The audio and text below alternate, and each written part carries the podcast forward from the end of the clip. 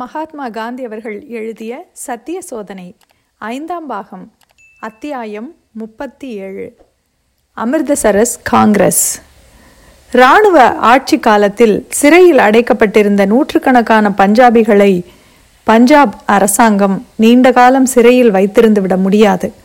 இவர்களெல்லாம் பெயரளவிலேயே கோர்ட்டுகளாக இருந்த மன்றங்களில் அரைகுறையான சாட்சியங்களை கொண்டு சிறை தண்டனை விதிக்கப்பட்டவர்கள். இந்த பெரிய அநீதியை குறித்து எங்கே பார்த்தாலும் கண்டனங்கள் எழுந்ததால் அவர்களை மேற்கொண்டும் சிறையில் அடைத்து வைத்திருப்பது அசாத்தியம் என்று ஆகிவிட்டது. காங்கிரஸ் மகாநாடு ஆரம்பமாவதற்கு முன்னாலேயே சிறையில் இருந்தவர்களில் பெரும்பாலானவர்கள் விடுதலை செய்யப்பட்டு விட்டனர். காங்கிரஸ் மகாநாடு நடந்து கொண்டிருந்த போதே லாலா ஹரிகிருஷ்ணலாலும் மற்ற தலைவர்களும் விடுதலை ஆயினர். அலி சகோதரர்களும் சிறையிலிருந்து நேரே காங்கிரசுக்கு வந்தார்கள். மக்கள் அடைந்த ஆனந்தத்திற்கு எல்லையே இல்லை. பண்டித மோத்திலால் நேரு தமக்கு ஏராளமான வருமானத்தை அளித்து வந்த வக்கீல் தொழிலை தியாகம் செய்துவிட்டு பஞ்சாபையே தமது தலைமையிடமாக கொண்டு மகத்தான சேவை செய்திருந்தார். காங்கிரஸ் மகாநாட்டுக்கு அவரே தலைவர். காலஞ்சென்ற சுவாமி ஸ்ரத்தானந்தஜி வரவேற்பு கமிட்டி தலைவராக இருந்தார். இந்த சமயம் வரையில் காங்கிரசின் வருடாந்தர நடவடிக்கையில் நான் கொண்ட பங்கு தேசிய மொழியில் என்னுடைய உரையை நிகழ்த்தி ஹிந்தியை அனுசரிக்கும்படி வற்புறுத்தி வந்ததுதான். அந்த உரைகளில் வெளிநாடுகளில் இருக்கும் இந்தியரின் குறைகளை குறித்தும் எடுத்து கூறி வந்தேன். இந்த ஆண்டு அதைவிட நான் அதிகமாக எதுவும் செய்ய வேண்டி இருக்கும் என்று நான் எதிர்பார்க்கவில்லை. ஆனால் இதற்கு முன்னால் பல சமயங்களில் நேர்ந்திருப்பதைப் போன்றே இந்த சமயமும் பொறுப்பான வேலை எனக்கு வந்து சேர்ந்தது. புதிய அரசியல் சீர்திருத்தங்களை குறித்து மன்னரின் அறிவிப்பு அப்பொழுதுதான் வெளியானது. எனக்கு கூட அது முற்றும் திருப்தி அளிப்பதாக இல்லை. மற்றவர்களுக்கு அது திருப்தியை தந்தது. கொடுக்கப்பட்ட சீர்திருத்தங்கள் குறைபாடுகள் உடையவை என்றாலும் ஏற்றுக்கொள்ளக்கூடியவையே என்று அந்த சமயம் நான் எண்ணினேன். மன்னரின் அறிக்கையிலும் அதன் மொழியிலும் லார்ட் சின்ஹாவின் கை திறன் இருப்பதாக எனக்கு தோன்றியது. இது எனக்கு சிறிதளவு நம்பிக்கையையும் கொடுத்தது. ஆனால் காலஞ்சென்ற லோகமானியர் தேசபந்து சித்தரஞ்சன் தாஸ் போன்ற அனுபவமுள்ள தீரர்கள் அந்த சீர்திருத்தங்கள் ஏற்றுக்கொள்ளக்கூடியவை அல்ல என்று தலையை அசைத்து விட்டார்கள் பண்டித மாளவியாஜி நடுநிலைமை வகித்தார். பண்டித மாளவியாஜி தமது சொந்த அறையிலேயே நான் தங்கும்படி செய்தார். ஹிந்து சர்வகலாசாலையின் அஸ்திவார விழாவின் போது அவருடைய எளிய வாழ்க்கையை குறித்து நான் கொஞ்சம் தெரிந்து கொண்டிருந்தேன்.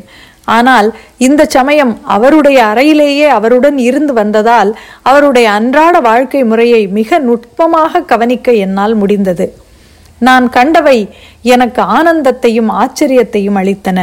ஏழைகள் எல்லோரும் தாராளமாக வந்து இருக்கக்கூடிய தர்ம சத்திரத்தை போன்றே அவருடைய அறை காட்சி தந்தது. அந்த அறையில் ஓரிடத்திலிருந்து மற்றொரு இடத்திற்கு போய்விட முடியாது. உள்ளே அவ்வளவு கூட்டம். எந்த நேரத்திலும் யாரும் அவர் அறைக்குள் போகலாம். விரும்பும் வரையில் அவருடன் தாராளமாக பேசிக் கொண்டிருந்து விட்டு போகலாம். இந்த அறையின் ஒரு மூலையில் என்னுடைய நார்க்கட்டில் மிகவும் கம்பீரமாக கிடந்தது. ஆனால் மாளவியாஜியின் வாழ்க்கை முறையை இந்த அத்தியாயத்தில் நான் வர்ணித்து கொண்டிருக்க முடியாது. நான் கூற வந்த விஷயத்திற்கே திரும்ப வேண்டும்.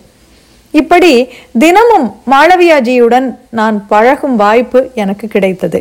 ஒரு மூத்த சகோதரரை போல அவர் பலதரப்பட்ட கட்சியின் கருத்துக்களையும் அன்போடு எனக்கு விளக்கி சொல்லி வந்தார். அரசியல் சீர்திருத்தத்தை பற்றிய தீர்மானத்தின் மீது மகாநாட்டின் நடவடிக்கைகளில் நான் கலந்து கொண்டாக வேண்டியது தவிர்க்க முடியாதது என்பதை கண்டேன். பாஞ்சால அட்டுழியங்களை குறித்து காங்கிரசின் அறிக்கையை தயாரிக்கும் பொறுப்பில் நானும் பங்கு கொண்டிருந்ததால் அதன் சம்பந்தமாக இனிமேல் செய்ய வேண்டியவைகளையும் நான் கவனித்தே ஆக வேண்டும் என்பதை உணர்ந்தேன். அது சம்பந்தமாக அரசாங்கத்துடன் விவகாரம் நடத்தி ஆக வேண்டும். அதே போல கிளாபத் பிரச்சனையும் இருந்தது. மேலும் திரு மாண்டேகு செம்ஸ்போர்டு இந்தியாவின் லட்சியத்திற்கு துரோகம் செய்ய மாட்டார். துரோகம் செய்யப்படுவதற்கு அனுமதிக்கவும் மாட்டார் என்று அந்த சமயம் நான் நம்பியிருந்தேன். அலி சகோதரர்களும் மற்ற கைதிகளும் விடுதலை செய்யப்பட்டது நல்ல சகுனம் என்று எனக்கு தோன்றியது. இந்த நிலைமையில் அரசியல் சீர்திருத்தங்களை நிராகரிக்காமல் ஏற்றுக்கொள்ளும் தீர்மானத்தை செய்வதே சரியான காரியம் என்றும் எண்ணினேன். ஆனால் தேசபந்து சித்தரஞ்சன் தாசோ அரசியல் சீர்திருத்தங்கள் போதுமானவை அல்ல. திருப்திகரமானவை அல்ல என்ற அடியோடு நிராகரித்து விட வேண்டியதுதான் என்ற கருத்தில் உறுதியுடன் இருந்தார். காலஞ்சென்ற லோகமான்யரோ அநேகமாக நடுநிலைமையை வகித்தார். ஆனால் தேசபந்து சித்தரஞ்சன் தாஸ் அங்கீகரிக்கும் எந்த தீர்மானத்திற்கும் சாதகமாக தமது ஆதரவை அளித்து விடுவது என்றும் தீர்மானித்திருந்தார்.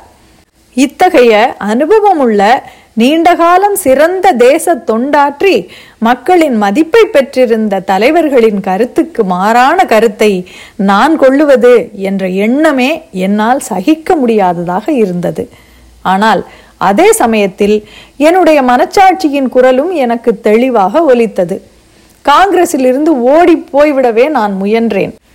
காங்கிரஸில் இனி நடக்கவிருக்கும் நடவடிக்கைகளில் நான் கலந்து கொள்ளாமல் இருந்து விடுவதே எல்லோருக்கும் நன்மையாக இருக்கும் என்று பண்டித மாளவியாஜியிடமும் மோத்திலால்ஜியிடமும் சொன்னேன். அவ்வாறு நான் செய்தால் மதிப்பிற்குரிய தலைவர்களுக்கு மாறான கருத்தை நான் காட்டிக்கொள்வதிலிருந்து நான் காப்பாற்றப்பட்டவனும் ஆவேன் என்றேன். ஆனால் என் யோசனையை இந்த இரு தலைவர்களும் அங்கீகரிக்கவில்லை.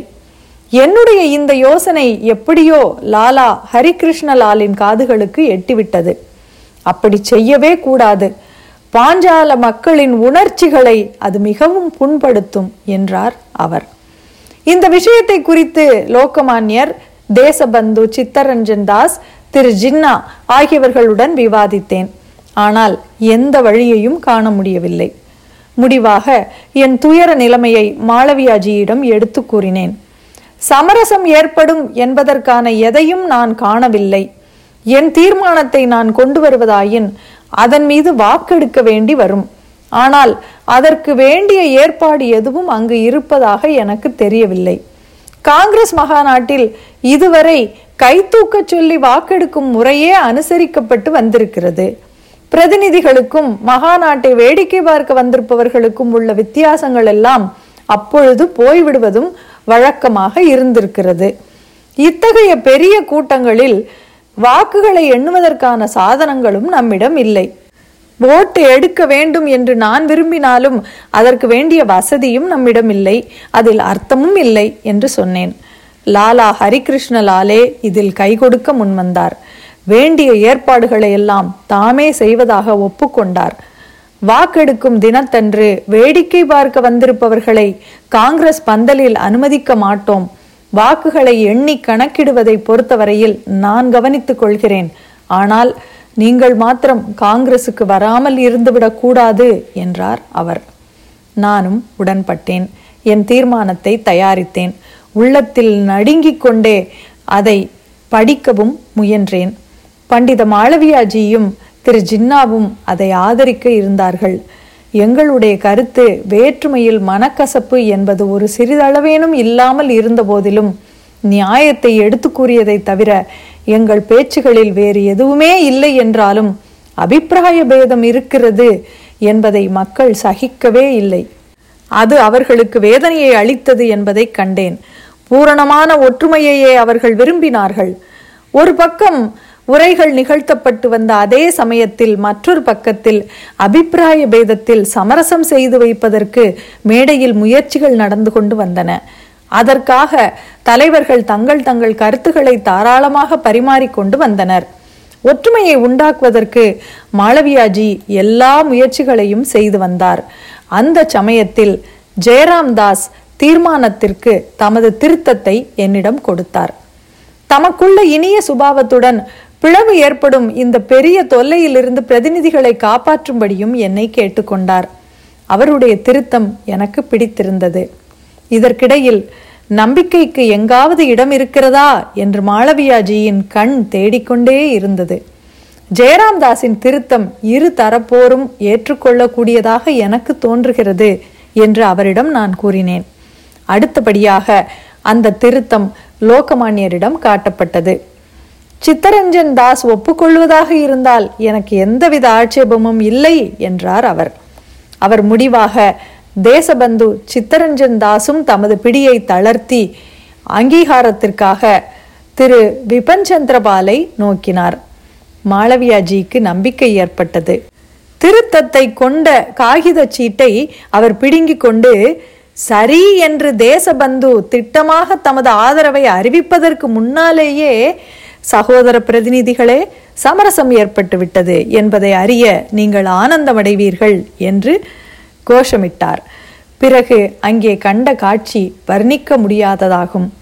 கூடியிருந்தவர்களின் கரகோஷம் பந்தலையே பிளந்துவிடும் போல் எழுந்தது. இதுவரை கவலை தேங்கியிருந்த முகங்கள் ஆனந்தத்தால் பிரகாசமடைந்தன. திருத்த தீர்மானத்தை குறித்து இங்கே கூறிக்கொண்டிருக்க வேண்டிய அவசியம் இல்லை. இந்த அத்தியாயங்களில் நான் விவரித்து வரும் என்னுடைய சத்திய சோதனையின் ஒரு பகுதியாக மேற்கண்ட தீர்மானத்தை எவ்வாறு நான் கொண்டு வர நேர்ந்தது என்பதை விவரிப்பதே இங்கே என்னுடைய முக்கிய நோக்கமாகும். இந்த சமரசம் என்னுடைய பொறுப்பை மேலும் அதிகரித்தது. இத்துடன் அத்தியாயம் முப்பத்தி ஏழு முடிவடைகிறது.